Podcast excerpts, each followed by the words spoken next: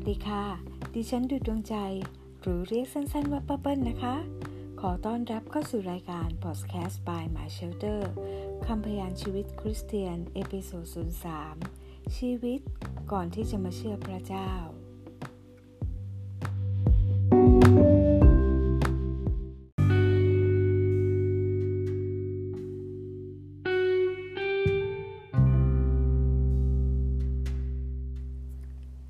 หลังจากที่เวลาผ่านไปประมาณ 15 ชั่วโมงนะคะ สามีดิฉันก็ได้กลับมาจากการถวายลูกแกะบนหิมาลัย แล้วก็มาถึงโรงพยาบาล คุณหมอก็พาลูกชายเข้าห้องผ่าตัดนะคะ แต่เมื่อคุณหมอเห็น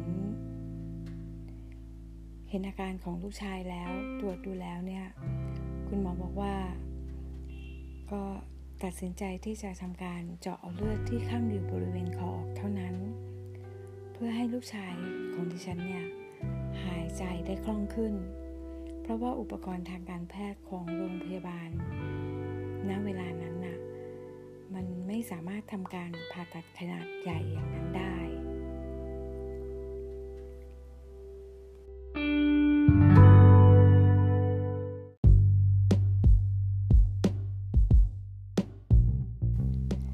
จากนั้นเราก็บินกลับมาที่ประเทศบูไนเพื่อมาพบคุณหมอที่โรงพยาบาลที่ดิฉันคลอดลูกนะคะ ชื่อว่าจารุดงปาร์ค Medical Center ซึ่งเป็นโรงพยาบาลของ Royal Family ของประเทศบูไนแล้วก็เปิดทำการรักษานะคะให้กับบุคคลทั่วไปด้วย โรงพยาบาลนี้ อยู่ในเมืองหลวงของประเทศบูไนที่ชื่อว่าบันดาเสรีเบกาวันค่ะ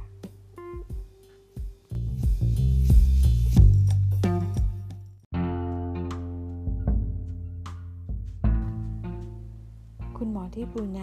แนะนำว่าให้ดิฉันพาลูกไปรักษาที่สิงคโปร์ที่โรงพยาบาล KK Women and Children Hospital จำได้ไหมคะ ก่อนหน้านี้เคยมีคนทัก ดิฉันที่สนามบินว่า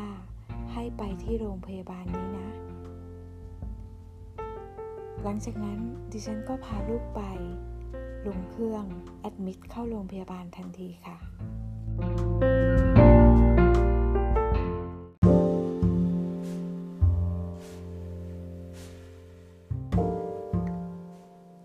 ผลปรากฏว่า ลูกชายของดิฉันเป็น cystic hygroma ที่บริเวณคอนะคะ ซึ่งคุณหมอแคทเธอรีนเนี่ย เธอบอกว่าโดยปกติแล้ว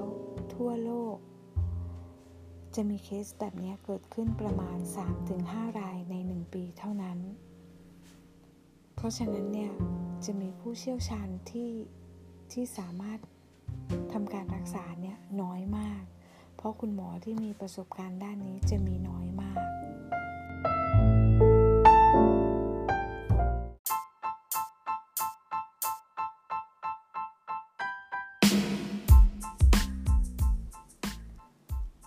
ในช่วงที่ทำการวินิจฉัยโรคกันนะคะ คุณหมอได้ได้ให้ลูกชายของดิฉันนะคะ ไปเข้าเครื่องที่เป็นคล้ายๆอุโมงค์ดิฉันไม่แน่ใจว่า เข้าทั้ง CT สแกนแล้วก็เข้าทั้ง MRI หรือเปล่า ดิฉันจำได้แต่ว่ามันเป็นเครื่องที่ว่าคนที่เข้าไปอะห้ามห้ามกระดุกกระดิก ห้ามห้ามเคลื่อนไหวอะค่ะ ต้องนิ่งที่สุด คุณหมอ ก็เลยบอกว่า เนื่องจากลูกดิฉันยังเด็ก ก็จะให้คุณพ่อเขาอะเข้าไปด้วยพร้อมกัน เพื่อที่ว่าจะได้จับลูกไว้ไม่ให้เคลื่อนไหวมากนะคะ ให้นอนเฉยๆแบบนั้นนะคะ ก็หวังว่าข้อมูลตรงนี้อาจจะเป็นประโยชน์กับคนที่มีลูกเล็ก แล้วก็จะต้องพาลูกเข้าเข้าในอุโมงค์นะคะ ก็ ก็ให้ผู้ใหญ่เข้าไปด้วยค่ะ ให้คุณพ่อคุณแม่นี่แหละเข้าไปด้วยนะคะ เป็นทางออกอีกทางหนึ่ง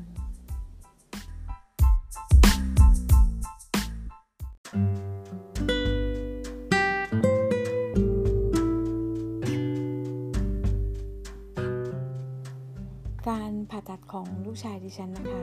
ใช้เวลาประมาณ 5 ชั่วโมงครึ่ง แล้วก็ต้องใช้ หมอที่เป็นอาจารย์หมอทั้งสองคนนะคะ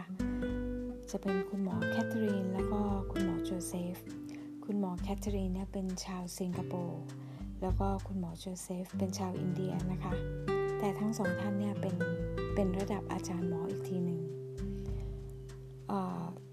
เคยมีช่วงที่ที่วินิจฉัยโรคนะคะ แล้วก็มีนิสิตแพทย์นะคะนักศึกษาแพทย์ เข้ามาดูเคสต่างๆ ช่วงที่รอผ่าตัด ก็มีเหมือนเหมือนจะมีนักศึกษาท่านหนึ่งอยากอยากจะขออนุญาตทำการผ่าตัดลูกชายของดิฉัน ดิฉันเป็นแม่นะคะ ดิฉันดูท่าทีแล้วเนี่ยเขาต้องกำลังคุยเรื่องนี้แน่ ๆเลย เพราะว่าอย่างที่คุณหมอแคทเธอรีนบอกไว้ตั้งแต่แรก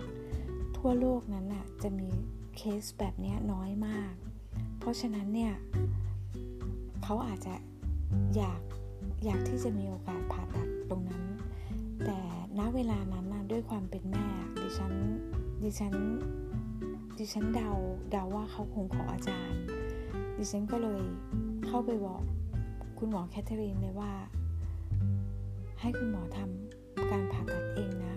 ขอร้องเถอะด้วยความเป็นแม่ค่ะ เรา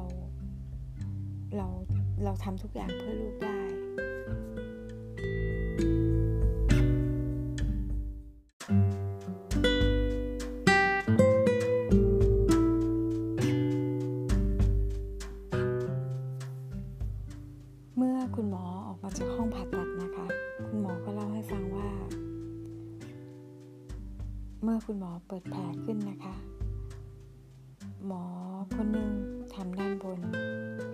ก็หมออีกคนหนึ่งทำด้านล่าง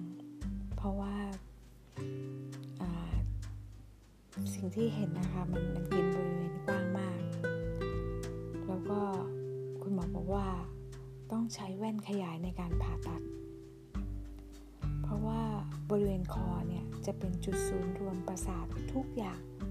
นะคะ หากมีการผิดพลาดใด ๆ เกิดขึ้นเนี่ยก็จะ คุณหมอพูดถึงตอนนี้ แล้วคุณหมอก็เงียบไปนะคะ คุณหมอทิ้งท้ายไว้อย่างนั้น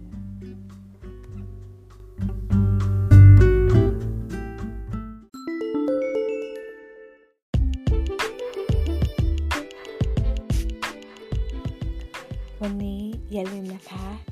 หากคุณมีเด็กเล็ก ๆ ที่ต้องเข้าเครื่อง CT สแกนหรือว่า MRI ที่เป็นลักษณะคล้ายๆ อุโมงค์อะค่ะ ดิฉันดิฉันไม่แน่ใจว่าเขาเรียกอะไรนะคะ ก็ถ้าลูกของเรายังเล็กมาก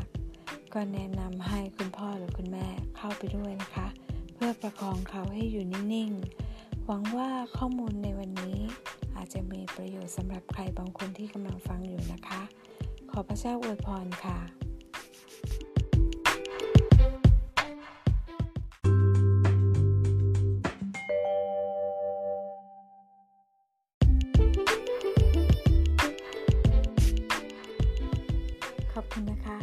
สำหรับเวลาของทุกท่าน